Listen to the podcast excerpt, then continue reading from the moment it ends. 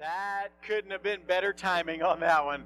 All right. Hey, I am so glad you guys are back tonight. And tonight, what did we start talking about last night? Be one. What specifically? Yeah, be a disciple. We started talking about, hey, if you are going to decide to be one, if you're going to decide to be a disciple of Jesus, to ask Him to forgive you of your sin, put your faith and trust in Him, you need to understand what it looks like to be a disciple. And that's what we walked through last night in those first couple verses in Matthew chapter 16. And tonight, what we're going to talk about is what does it cost to be one? What does it cost to be a disciple? And as I was thinking about that, it got me wondering there's some things out there in this world that cost a lot of money. Did y'all know that? So I did a little search because I wanted to know what some of the most expensive things in the world were. And I want to see if you guys can guess the cost of some of these items. So let's go ahead and throw that first thing up there. This is, hold on, hold on, hold on, hold on. This is called the Yacht History Supreme. Let me give you a little information. It says there's around 100,000 kilograms of precious metals like solid gold and platinum in this. The master bedroom itself is made up of a meteor rock. How much you think that thing costs?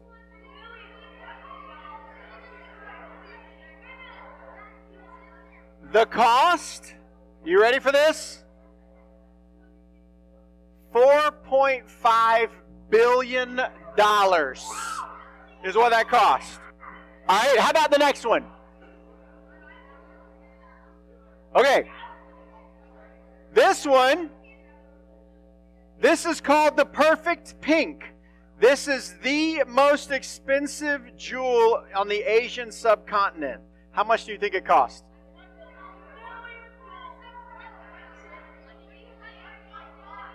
That's a little high. All right, here we go. You ready? Are you ready? That one cost $23 million. How about this one? I want to know how many of you would drive this. Do y'all know? Hey, do y'all know what kind of car that is? What's that? Who said it? Wait, wait, it's too loud. It's too loud. Y'all got to quiet down. Y'all got to quiet down. Does anybody know what kind of car this is? No. It's not a Honda. What'd you say? It's a Bugatti. That's right. But, but, but, but, but, but, hey, hey, we can't move forward if y'all keep talking. But it's not any regular Bugatti. Okay? This one goes from 0 to 100 in 2.8 seconds. And there's a, there's a rapper by the name of Flo Rida who owns this. You want to know how much he paid for it? $10 million is how much he paid for that. Mr. Paul, can we turn this up just a little bit? All right, how about this one? That's an iPhone. Guess how much that one cost? Here we go. Listen, listen, listen. This is by far the most expensive iPhone in the world. 75 flawless diamonds, four pink baguette diamonds that weigh two and a half carats each, and and it includes a hand finished wallet that is made from a real ostrich foot. Somebody paid $2.9 million for that phone. That's stupid, right? All right, last one. Last one. Can y'all guess? Can y'all guess where that parking lot is? Yes, it's in New York. This is in this is in downtown Manhattan. And one of those parking spots goes for a million dollars. One million dollars for a parking spot. Now, listen, listen. Hey, those prices are outrageous. They're ridiculous. But here's the catch somebody in this world decided that what those things cost was worth it. Because that's how much every one of those things actually sold for. Somebody said, I'm willing to pay that much for one of those things. And that's exactly what we're looking at tonight as we jump back into the book of Matthew. We talked about last night what it looks like to be one, to be a disciple. We talked about what that should look like in our lives. But the question that you have to decide, the question you have to answer is are you willing to pay the cost? If you're going to be a disciple of Jesus Christ, are you willing to pay what it's going to cost you in your life or to be the person that God has called you to be? That's a question, just like last night when I said, Are you willing to be one? Only you can answer that question. What do you do with Jesus? Who do you say that He is? If you say He is Lord and Savior of your life, then there's a cost involved with that. So if you're going to say yes, you better know what that cost is, and you better be willing to pay that cost because following Jesus is not an easy path. You need to understand that right here, right now. There are people who will tell you that if you put your faith and trust in Jesus, that God is going to bless your life and everything is going to be good and you won't have problems and you'll have everything that you need. And you ask anybody that's been following Jesus for any amount of time and they'll tell you that's a bunch of junk. Because following Jesus has cost you. And that is exactly what we find as we jump back into Matthew chapter 16 tonight. We're going to walk through just four verses Matthew chapter 16, verses 21 through 24. So if you've got your Bibles, go ahead and open there. And let me let you in on a secret. We're going to be in Matthew 16 tomorrow as well. If you don't have one, Mr. Corey's got a stack of them in the back right there, those blue Bibles. And hey, let me say this to you. If you're here tonight and you don't have a Bible, when you leave tonight, take one of those with you. You can have it. That's what they're for. Take it, that's yours, and bring it back with you when we meet together. But Matthew chapter 16, verse 21, I want to ask you guys to stand with me as I read through those verses and you follow along. All right, here we go. Matthew 6, 16, verse 21 says this From that time, Jesus began to show his disciples that he must go to Jerusalem and suffer many things from the elders and chief priests and scribes and be killed, and on the third day be raised. And Peter took him aside and began to rebuke him, saying, Far be it from you, Lord, this shall never happen to you. But he turned and said to Peter, Get behind me, Satan. You are a hindrance to me, for you are not setting your mind on the things of God, but on the things of man. Then Jesus told his disciples, If anyone would come after me, let him deny himself, take up his cross, and follow me. Let's pray. God, we thank you again. We thank you for who you are, and we thank you for your Son, Jesus, God, that we can come together, that we can spend time worshiping you, God, and, and understanding who you call us to be if we put our faith and trust in you as disciples, God. And, and I pray that tonight, as we walk through this, we'll understand what it's going to cost. And God, help us to make that decision if we're willing to pay that cost tonight. Help us to be different because we've been in your presence and in your words. In Jesus' name we pray. Amen. All right, go ahead and have a seat. So, the very first thing we see here, if you're taking notes in this passage, is that if you want to be one, if you want to be a disciple, being one will cost you your plans. Okay? It's going to cost some of the plans that you have for your life. Look at what happens here in that first verse again. From that time, Jesus began to show his disciples that he must go to Jerusalem and suffer many things from the elders and the chief priests and scribes and be killed, and on the third day be raised. So, what's happening here is just yesterday, when we walked through this passage, Jesus was talking to his disciples and he asked the disciples, Hey, who does everybody say that I am? And they said, Oh, people say you're a prophet. People say you're John the Baptist. People say you're Elijah. They gave all of these other popular answers. But then Jesus looked at the disciples and he said, Who do you say that I am? And Peter confessed Jesus as the Christ, the Son of God. And, and, and, God, Jesus says, That's great, Peter. You didn't figure this out on your own, but it's great because it's been revealed to you. You understand who I am. And it's right after this that this, that this is happening. Jesus is teaching his disciples. In fact, this is the first time in Jesus' ministry that he directly talks to his disciples about what's going to happen to him. He's kind of referenced it vaguely before. This is the first time where Scripture tells us he told them exactly where he was headed and what was going to happen. And it says he's on his way to Jerusalem. He's already on his way there, but he's explaining to his disciples why he has to go to Jerusalem. And he actually lists out four different things that he has to do. The first one is that he has to go to Jerusalem. They're already on the way there, okay? So we've got that set in motion. But then he says he's going to have to suffer. And if you read on in the book of Matthew, Matthew chapter 27, 27 through 31, scripture tells us that after Jesus is arrested, he's mocked, he's beaten, he's abused, all of those things. So he actually does suffer the way he says he's going to here. Then it also says that he's going to be killed. Matthew chapter 27, verses 32 through 40, 44, scripture describes how Jesus lays down his life on the cross, how they nail him to that wood, and how he hangs there, and how he dies. And then in Matthew 28, 1 through 10, he fulfills that last part where he says, On the third day, be raised. Because in that passage, we see the resurrection of Jesus from the tomb, and we see that happen through the power of God. See, what's amazing here is that everything Jesus lays out for the disciples in this one verse, if you follow through and look at the history of what actually happened, those things took place.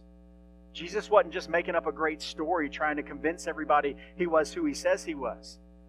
He knows he's the Messiah. He knows what he's supposed to do. And Peter has also confessed that Jesus is the Messiah. He knows what Jesus is supposed to do. And yet, right here, we see that Peter doesn't fully understand the cost of what Jesus has said. Peter said, Yes, you're, you're the Son of God, you're Jesus Christ, but Peter doesn't understand what that really means. Because in verse 22, look at Matthew 16 22, and Peter took him aside and began to rebuke him, saying, Far be it from you, Lord, this shall never happen to you. Peter's correcting Jesus. He's saying, Jesus, you're wrong. Jesus, that's never going to happen to you. Now, in this time, in this culture, that was way out of line because Jesus and Peter, they've got this, this master, this teacher discipleship relationship going on here. And, and as a disciple, you didn't call your teacher out in public, you didn't tell them they were wrong. It, it'd kind of be like, I, I'm guessing some of you would probably have a rough time if you corrected your parents in public, wouldn't you? Yeah. I, I love how my own son goes, Yeah, you know how that works out. Because my guess is your parents are going to do one of two things. Either they're going to kind of ignore it in the moment and you're going to get it later, or you're going to get it right then and there. Right then and there. And it doesn't go well either way. But that's exactly what Peter does right here. See, the problem is, guys, Peter doesn't understand the full cost of what he's saying. He's confessed Jesus Christ as Lord. We talked about that last night. To be a disciple, you've got to have a personal saving knowledge of Jesus Christ. Know that He has forgiven you of your sin. You've put your faith and trust in Him. You're following Him with your life, not what your parents have told you, not what your Sunday school teacher has told you or the pastor has told you. It's your decision that you've made.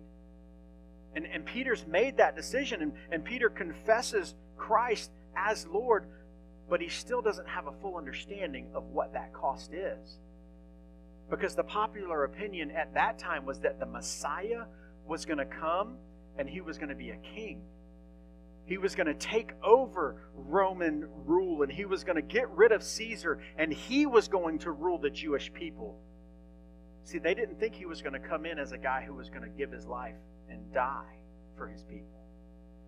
And that's the same mindset that Peter is still holding on to. And yet, when we go all the way back to the Old Testament, we see in the Old Testament that there were predictions of exactly what Jesus was going to have to go through. And it's exactly what Jesus just said. There's two different passages we can read. Psalm 22 14 says this I am poured out like water and all my bones are out of joint. My heart is like wax, it is melted within my breast. My strength is dried up like a potsherd, and my tongue sticks to my jaws. You lay me in the dust of death. For dogs encompass me, a company of evildoers encircle me. They have pierced my hands and feet. I can count all my bones. They stare and gloat over me. They divide my garments among them, and for my clothing they cast lots. That is a description of what we read in the gospel about Jesus' crucifixion. Yet that was written way before that happened. And there's another passage, it's in Isaiah 53, starting in verse 1. Who has believed what he has heard from us, and to whom has the arm of the Lord been revealed? For he grew up before him like a young plant, and like a root out of dry ground. He had no form or majesty that we should look at him, and no beauty that we should desire him. He was despised and rejected by men, a man of sorrows and acquainted with grief. And as one from whom men hide their faces, he was despised, and we esteemed him not. Surely he has borne our griefs and carried our sorrows, yet we esteemed him stricken, smitten by God, and afflicted. But he was pierced for our transgressions, he was crushed for our iniquities. Upon him was the chastisement that brought us peace, and with his wounds we are. All we like sheep have gone astray. We have turned every one to his own way, and the Lord has laid on him the iniquity of us all. Years and years and years before Jesus was ever born into humanity, what he was going to go through before and on the cross was already set in place. And, and, and Jesus tells the disciples, This is what's going to happen to me. And Peter pulls him aside and says, No, that's never going to happen to you. Because even though Peter was a disciple, he didn't have a full understanding of what Jesus was doing and who he was. And, and the implication here is that Peter thought he knew more about God's will than Jesus did. But let's stop for a second. How often do we take the same position as Peter? Where we think we know more about God's will than God does for us. Where, where we go through and, and we make plans for our lives you plan where you want to go after you graduate, where you want to work, where you want to go to school, what you want to be one day, what you want your family to look like. And how often do you do that and you never stop and say, God, what's your plan for my life? How often do we make our plans and then on the back end we say, hey, God, this looks really good. Can you bless this? Instead of, God, what am I supposed to do? God, where do you want me to be? Who do you want to marry? What career do you want me to have? What is my next step according to you? Or how about this? When you know God is calling you to do something and you say, mm, God, I'm not sure I really want to do that. And we have a great phrase in the church for this. It's called, I'll pray about that. Yeah, there's some snickers, but you watch nine times out of ten, when somebody gives you that answer, what that really means is, I don't really want to do that. And yet, what if that's exactly what God's calling you to do? Peter had other plans for Jesus, but following Jesus was going to cost Peter his plans. What was in Peter's head is not what God had planned out. And the same thing is true for us right here and right now. If you're going to be one, if you're going to be a disciple of Jesus, it's going to cost you your plans. Because you've got to be willing to submit your life and your plans to what God wants for you. But that's not the only thing it's going to cost you. If you keep reading in this passage, you need to understand that being one, it's going to cost you your pride. Look at the very next verse, 23. But he turned to Peter, but he turned and said to Peter, Get behind me, Satan. You are a hindrance to me, for you are not setting your mind on the things of God, but on the things of man.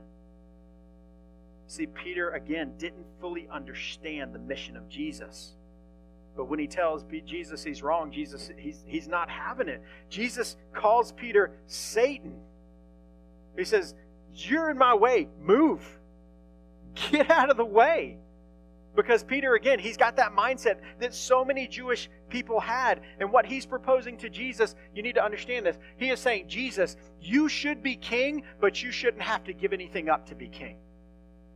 And, and let's be real Jesus shouldn't have to give anything up to be king because he already is Lord of all creation. But that's not what God's plan was. God's plan was that Jesus had to suffer, he had to die so that we could be forgiven of our sin. And, and, and what he does here is, is he calls Peter Satan because Peter actually does what Satan did with Jesus. There was a time before Jesus started his public ministry, he went out to the desert to be alone, and Satan actually came to him and tempted him.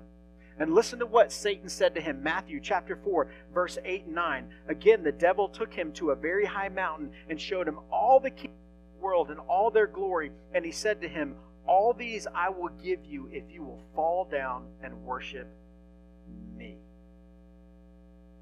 He calls Peter Satan because Peter is doing exactly what Satan did. Peter is saying, Jesus, you should be king without the sacrifice. Because Satan said, hey, I'll make you king over everything. What Satan didn't understand is Jesus is already king over everything. But he's willing to pay the sacrifice. And, and because he speaks out without understanding what's going on, this is probably not a shining moment in the life of Peter. I'm willing to bet, I know I've got these experiences. You've probably got experiences in your own home where your parents got on to you for something, and I mean, they let you have it, and you don't want anybody else to ever know about that. Yeah, some of y'all are thinking through this right now. This was not a shining moment in the life of Peter because he's called out by Jesus. But the thing is, Jesus sees who Peter is in this moment, but Jesus also sees the man that Peter is going to be. Right now, Peter's got his mind set on the wrong things. But down the road, Peter's going to be a man that helps build the early church. He's going to be a man, like we talked about last night, that is courageous and bold about sharing the gospel everywhere that he goes, and he cannot be stopped because he's living out his faith. But in that moment, Peter's pride was the last concern that Jesus had. Your pride and my pride is no different. Just like our plans, we often let our pride get in the way of us doing what Jesus wants us to do. We're prideful because we, we begin to worry because you know what? If if I talk to that person at school that everybody doesn't talk to, people are going to think that I'm weird like they are, and they're not going to talk to me. Or, or if when people start joking and they start using foul language and they start joking about things that are inappropriate, and if I don't join in and joke and laugh with them, they're going to think I'm some kind of weirdo. And we worry because we think our pride is more important than what God's calling us to do. But if you're going to be a disciple of Jesus, you've got to be willing to lay down your pride because it's our pride that gets in the way of honoring God in those moments. And those moments come along if you're looking for them every single day. So it's going to cost you to cry. But if you're going to be a disciple of Jesus, if you're going to be one, it's going to cost you one more thing. It's going to cost you your life. Look at what it says here in the last verse 24. Then Jesus told his disciples, If anyone would come after me, let him deny himself, take up his cross, and follow me. Now the cool thing is this is not the first time Jesus has said this. In Mark, or excuse me, Matthew 10 38, he says, And whoever does not take his cross and follow me is not worthy of me. Jesus is using the cross here. It's it's a symbol, man. The cross is a symbol of one of the most excruciating ways to die that humanity has ever come up with. Because if you, if you don't understand what it means to say that Jesus died on a cross, this was a form of execution that they used for criminals. And that's what they treated Jesus as, was a criminal. So after they take this big piece of wood, the part that they're going to nail his hands to, and he has to carry that piece of wood after he's been beaten, so he's already weak, he's already bleeding, he has to carry that wood to the place where they're going to nail him to it. And they lay him down and they drive the nails through his arms. And they drive the nails through his feet. And then they take that cross and they set it upright. Now, I'm not a doctor. I don't have a lot of medical knowledge, but a little bit of research that I've done, it hurts. Let's just guess that, right? But it's not just the initial pain of that cross going up. The way your arms are nailed, it's hard to get a breath. So to breathe, you have to pull and push yourself up to be able to fill your lungs. So there's pain in that. And after a while, that gets really painful. And you can't pull and push yourself up anymore. And your lungs start to fill with fluid. So basically, hanging in the air from a cross, you begin to drown. You begin to suffocate on the fluids in your own body. And a lot of times, that's what would kill somebody. And what they would do to check, and what they did with Jesus to see if the criminal or whoever it was had died, they would they would pierce them in the side. And Scripture tells us they did that to Jesus. And when they did that, that that that blood and other fluids came out, water. And then what they would do is, if the criminal still wasn't dead, they would actually break their legs so they couldn't push themselves up anymore. Jesus, they didn't have to break his legs. Remember that Old Testament passage that says, I can count my bones? That's because they never broke his legs. Because that was a prediction of exactly what would happen with Jesus. See, Jesus had a full understanding of what was going to happen in his life. And he uses the cross as an example for us of what discipleship looks like of what it looks like to follow him every single day. You've got to be willing to take up that cross knowing what is coming. You know it's going to cost you everything because if you had to take up a cross, you were done for. There was no getting out of it. And it was not going to be an easy death. It was going to hurt bad. Jesus says that's what it looks like to follow him. It may never cost you your physical life but it'll cost you everything that you want in life. Because if you're going to claim to be a disciple of Jesus, you've got to be willing to lay everything you have at the foot of his cross. If you're going to be one, it's going to cost you your life. So here's the question you need to answer tonight Are you willing to pay the cost? Are you willing to give everything that you have to be one tonight. And, and you may be here tonight, and as I talked about last night, maybe there's a time that you've already understood that you're a sinner, that you need to be forgiven of your sin, and you've put your faith and trust in Jesus Christ, and yet you've not laid down your plans. You've not laid down your pride. You've not taken up your cross daily. What in the world is stopping you? And I ask that question genuinely. That's not a condemnation. That's not me judging you. What's stopping you? What is so important? What is so important in your life that you are willing to hold on to that instead of holding on to Christ and everything that means for your life? If you're here tonight and, and that is your struggle and you've not given up everything the way this talks about, you say, you know what, I know I'm a disciple, but you've not given everything up, maybe tonight's the night you need to. Maybe when we stand up in a minute, maybe when we start to sing, maybe you need to spend a moment on your knees at this altar, at these steps, talking to God and just give it to Him. Maybe you want somebody to pray with you about what that is. And you got some options there. You can go find one of these adults and talk to them, or you can write it on one of those orange cards that's in your seat and drop it in that basket, and somebody will pray for you. I've shown you guys before, I have a plastic tub in my office with every prayer card you've ever turned in on a Wednesday night. Because we're here with you. When we tell you it's going to cost you your plans and your pride and your life, you need to understand you're not doing that by yourself. We're here to walk alongside of you and encourage each other as we do this. Maybe you're here tonight and you've never been willing to pay the cost. I ask you the same question What's stopping you? What's stopping you from saying, God, I'm a sinner and I can't forgive myself? God, I know that Jesus died on a cross to pay the penalty that Scripture says is owed for my sin. And I want to ask you to forgive me. I want to put my faith and trust in you, and I want to follow you with the rest of my life. I want to take up my cross. If you're here tonight and you're ready to do that tonight, I'm going to tell you the same thing. When we pray, when we stand, when we start to sing, come talk to one of the adults in the room because we would love to help you do that. We would love to pray with you, to pray for you.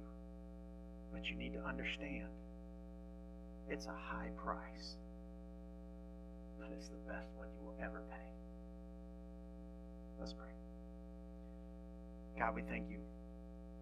We thank you for who you are. God, we thank you for your word. We thank you for your son, Jesus. And God, I pray right now.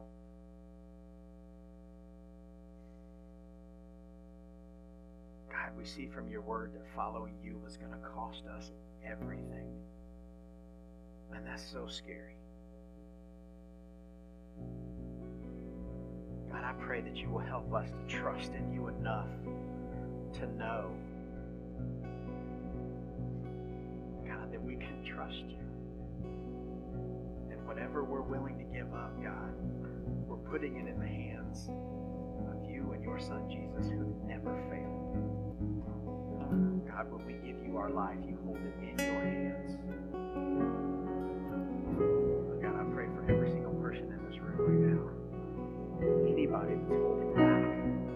God, anybody that's holding on to something tighter than they're clinging to Jesus, God, I pray that you will give them the courage and the boldness right now just to let it